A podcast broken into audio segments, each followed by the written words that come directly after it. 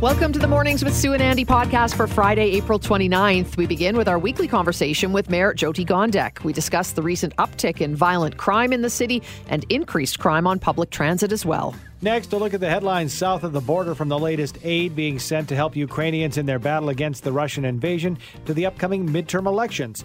We catch up with Jennifer Johnson, Global News Washington correspondent. The Calgary Flames have made it to the playoffs. We hear all about the plans that are now in place from the Calgary Sports and Entertainment Corporation to bring fans together with a free event each game day at Stampede Park. And finally, it's Canadian Independent Bookstore Day. We speak with Ryan Smith, co owner of Calgary's Owl's Nest Books.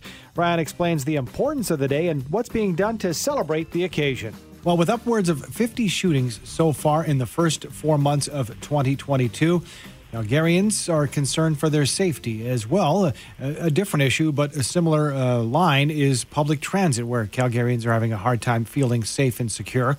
To comment on these incidents and, and more is Mayor Jyoti Gondek with our weekly chat. Good morning to you, Madam Mayor. Good morning, Andy. Well, I know these are, are two different issues, but at the same time, uh, security and safety top of minds for Calgarians at this point. I'm wondering if, if you can tell us, you know, obviously, council taking it seriously. What are the conversations and what are the steps that are being taken? Now, one of the biggest things that we have done is ensure that all the organizations that have an impact on safety and security in our city have been coming together. There have been at least uh, three occasions where we have had uh, people who are property owners that are seeing crime on the rise, people that are um, providing social services for folks that are vulnerable right now. We've been bringing them together to discuss whether people are just feeling uncomfortable or actually unsafe. And we are getting into a situation where there is a criminal element that we need to address. Calgary Police Service is always an active partner with us, and we are trying to do the best we can to ensure that there are solutions in place where collaboration is the key. Um, to that end, we have $4 million that was given to us by the provincial government in an effort to um, bolster downtown. And we are interested as a council in putting that towards safety measures in that area. The other thing I will say is Calgary is the number one city in this country when it comes to recovering from the pandemic and activity downtown. So what you're seeing is as more and more people are coming back, there are more incidents like this. So mm-hmm. we're taking it seriously and trying to find solutions. And how about specifically with transit? I mean, we're starting to see transit numbers increase as people get more, uh, you know, going back to work uh, more normally and taking transit. But a lot of people just don't feel safe. We're we're seeing a lot of you know homeless folks who who can't find a place that's warm enough, so they're going into the transit stops, and obviously drug use, etc. What do you do specifically about that? So, you know, the first couple of efforts were limiting the hours of some of the stations. Then there were efforts working with our outreach partners to ensure that people who were seeking shelter were taken to more appropriate places where they could get full support services. We added more transit officers as well. So we continue to layer on additional solutions as we can. Uh, but I can tell you that our peace officers and bylaw officers work very closely with Calgary Police Service to ensure that social issues are separated from criminal issues and then we're addressing everything. I remember when the C train started at Anderson and basically ended at uh, the university. Uh, Mayor Gondek, I've been around that long. Um, now it is obviously much more extensive, but one of the things we've always enjoyed is kind of that open concept. You could just walk onto the platform. Sure, you needed a ticket, but is that something that has been discussed or should be discussed? Having some form of a turnstile or a check-in booth in order to even get access to these platforms? Those are definitely conversations that have been had. And as cities grow, there are growing pains that go along with them. So it's not something that's off the table. But like you said, we've had this very open system based on trust. Um, and we may need to revisit it to put some infrastructure in place. So once again, as you have mentioned, um, because we are a growing city, there are different solutions we need to look at at this point in time. Let's switch gears a little bit and talk about the revitalization of the core. And this week, you know, we heard uh, further news. It's not a, a, new concept, but that it's actually going ahead. Uh, that we're going to flip some empty Calgary office towers to residential. Thirty-one million dollar taxpayer subsidy. This is key in in changing what the core looks like right now, isn't it? Yeah, the uh, quarter of a billion dollars that council invested into downtown is certainly seeing results. We are drawing in $117 million of private sector investment through the uh, roughly $30 million that we have put into these three projects as an incentive to do those conversions. And it's resulting in take up of over, I think it was 414,000 square feet and 400 residential units. So it's a very big good news story. We're on the doorstep here, uh, Madam Mayor, of a playoff run for the Calgary Flames. Uh, we're hearing about the excitement and the impact this could have on downtown businesses, Beltline businesses, and, and just you know a spring in the step for the city. Your thoughts on the importance and the, the impact that the playoffs will have in our city? Oh, I think everyone's excited about this. We've got the big C outside of uh, City Hall right now.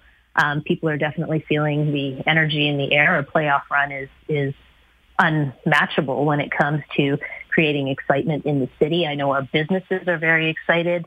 Um, it's just it's one of those things that really rallies the community and it gives you something to root for. So I think we will see a lot of Calgarians um, feeling pretty good for the next little while. Let's hope it's a, a, long while, Mayor, as we. I hope it's a very long while. deeper and deeper into the playoff time. run. For sure. Thank you so much for joining us. Have a wonderful weekend. Thank you, you too. Appreciate it. Calgary Mayor Jyoti Gondek. The U.S. and Russia exchanged prisoners this week, and the states also sent more weapons and aid to Ukraine. With details, we are joined by Jennifer Johnson, Global News Washington correspondent. Good morning to you, Jennifer. Good morning. Thanks for having me. Thank you for being here. Jennifer, can you break down the latest on the aid and weapons the U.S. is sending to Ukraine? Well, the president announced yesterday that he has uh, presented Congress with a proposal to send another $33 billion in um, aid to Ukraine. That's both um, for military aid and for humanitarian aid. That's the bulk of it. But it's $33 billion. The price tag raising a lot of eyebrows. Um, there is a lot of bipartisan support in Congress to providing military aid to Ukraine, but that number was higher than anyone expected. And the Republicans are now suggesting they may try to attach um, immigration reform onto that bill. And so I don't see it being passed um, very quickly. Jennifer, kind of on that note, is the support and aid that Biden wants to send to Ukraine, is that helping his approval ratings in the general public at all? Well, I think, Sue and Andy, I think the president, it seemed that he's doing a pretty decent job when it comes to Ukraine. I mean, there's been some criticism, but not widespread criticism. Along with his announcement yesterday, he also um, announced that um, the Treasury Department, the Justice Department are going to start seizing any assets that olig- Russian oligarchs have here in the United States. Those are usually big yachts and big homes mm-hmm. and businesses, um, things like that. So all of that is popular. The problem with the president's approval rating is that the economy is terrible.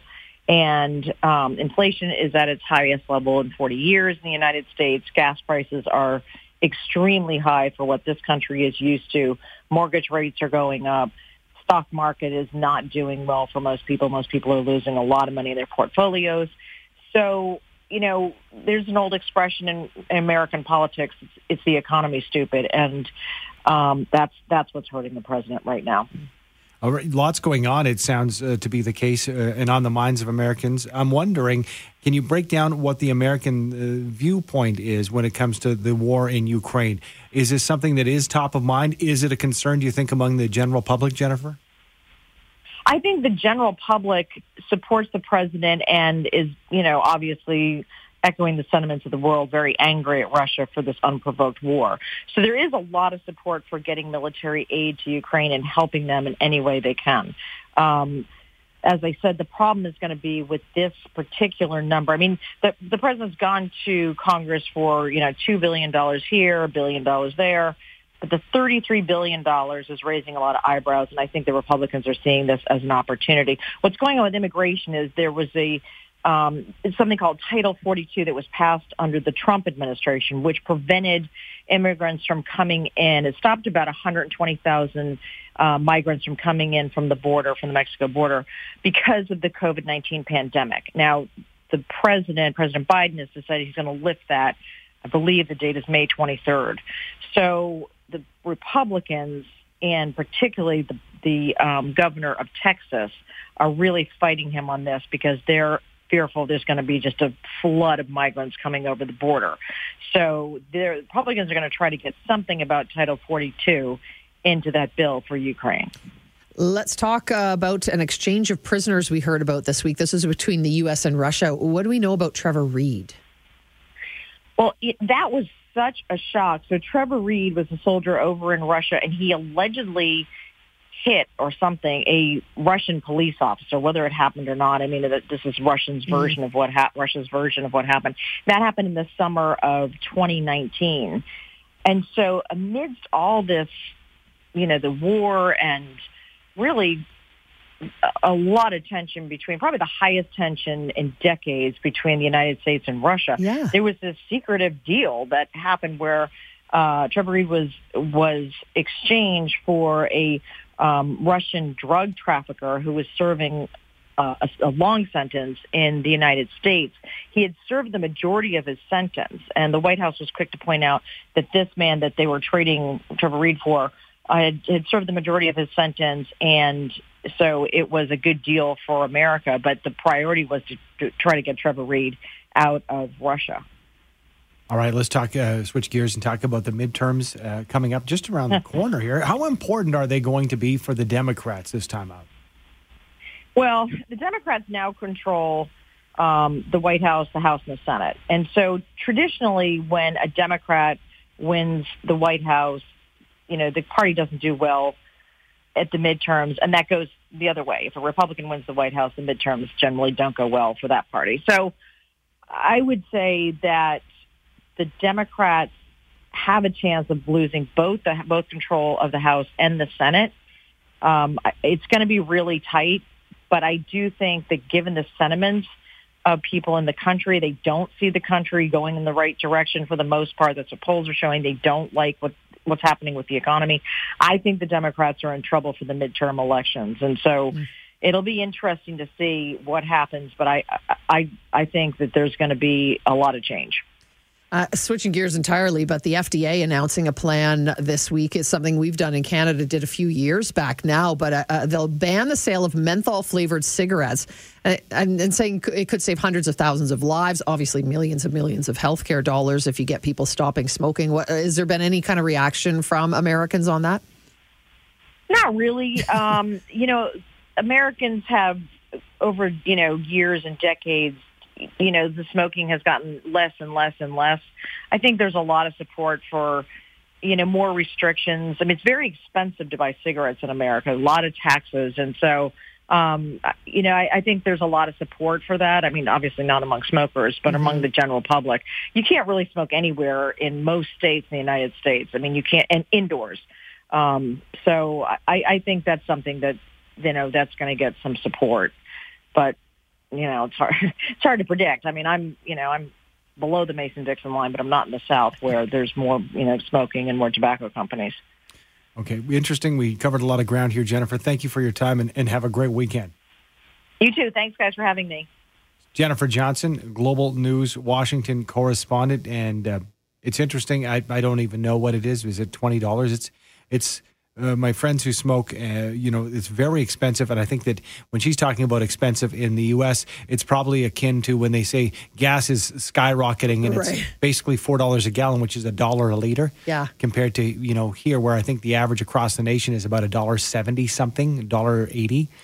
Um, always in perspective. Very much. Know. How many people do you know that smoke still? Very few. I'd have to really dig into my. I have two people in my entire life that smoke. That's it now. Isn't it crazy? Yeah. Oh, we have come a long way, and it, mm-hmm. some of the restaurants still in town you go to, they've got a glass encasing, not for COVID, but that was the former smoking room. Mm. So there's still some throwbacks in town, but yeah, we've we've come a long way. Now, they finished top of the Pacific Division, and hopes are high for the Flames 2022 playoff run. Joining us now to help uh, set up round one is Dallas Kitt, manager of events with Calgary Sports and Entertainment Corporation. Good morning to you, Dallas. Good morning. We're unclear whether or not we'll be playing Dallas or Nashville, but we do have details. We do know what the experience will be like uh, when the puck drops on game one. So that's what you're here to help us with. Uh, what are we going to be seeing, Dallas? Yeah, absolutely. We are super excited to get playoffs off and running again. Uh, we're excited to have the Flames fans and welcome the Sea of Red down to our Red community viewing party. So if fans kind of remember back in 2019, that was the first time we launched the Red Lot uh, party. It is located in Lot 3 at Stampede Park. So it's a fun, free event and you can come and watch the game uh, right there from uh, right outside the Saddledome. And it's family friendly, right?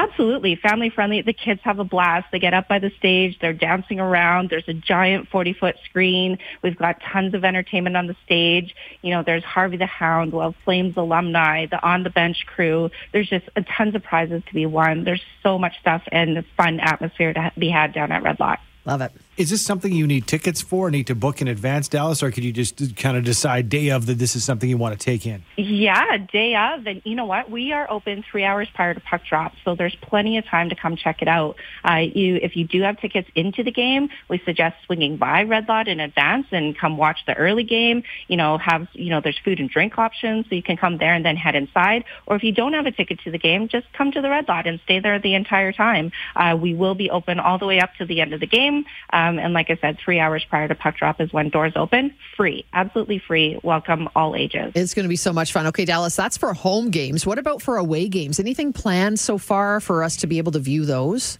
Uh, not at the moment. You know, you'll have to watch them at home from from your couch. But uh, we hope that you know, should the Flames uh, advance through the playoffs, that maybe there'll be some more plans to show some away games at that time. But I think for now, you mean yeah. when the Flames.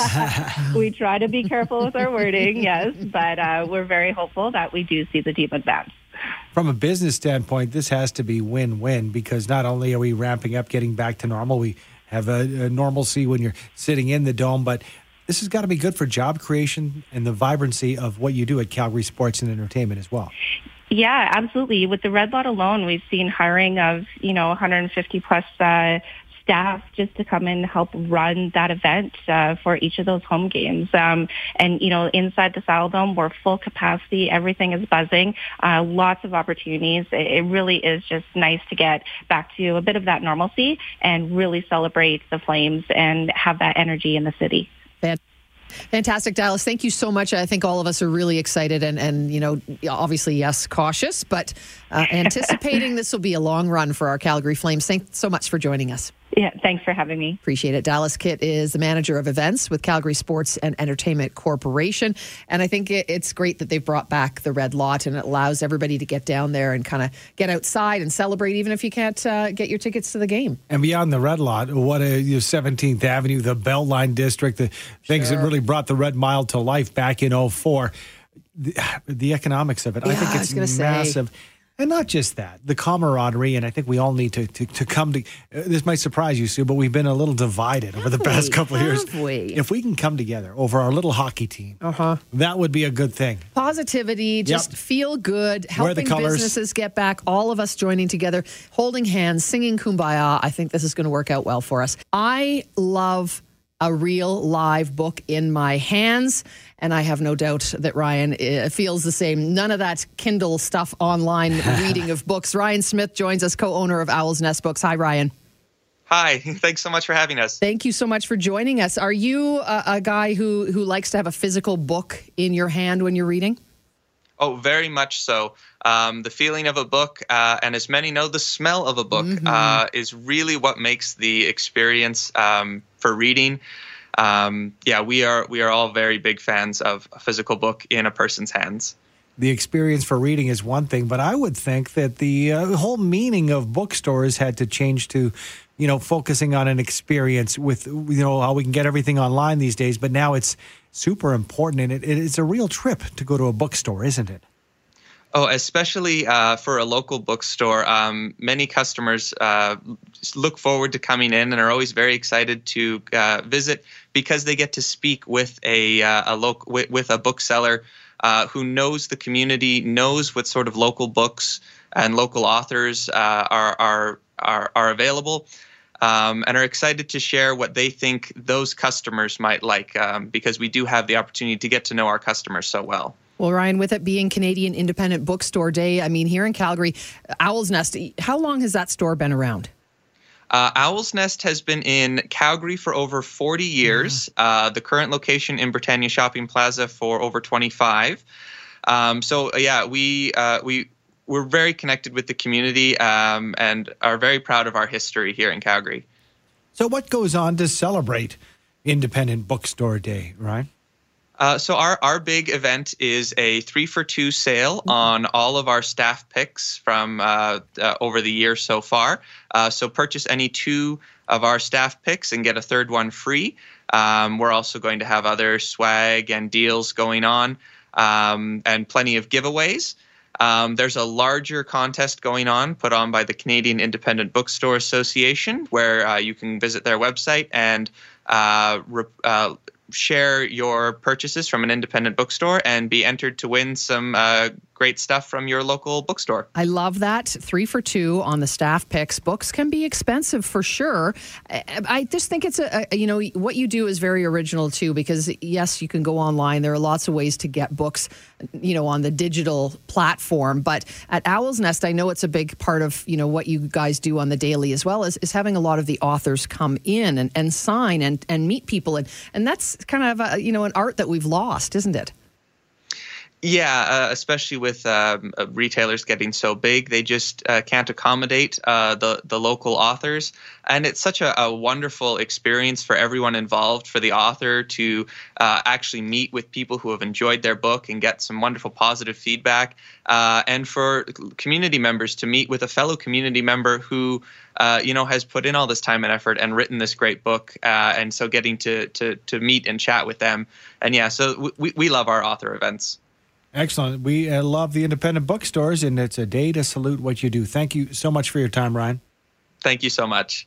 That is Ryan Smith, co-owner of Owl's Nest Books here in town on uh, 815A, 49th Avenue Southwest. And, of course, owlsnestbooks.com. Uh, this is the weekend to support those local books. Thanks for downloading and listening to the podcast. Don't forget to subscribe, rate, and review for free at Apple Podcast, Google Play, or wherever you find your podcasts. And tune in to Mornings with Sue and Andy from 5:30 to 9 every weekday morning on 770 CHQR.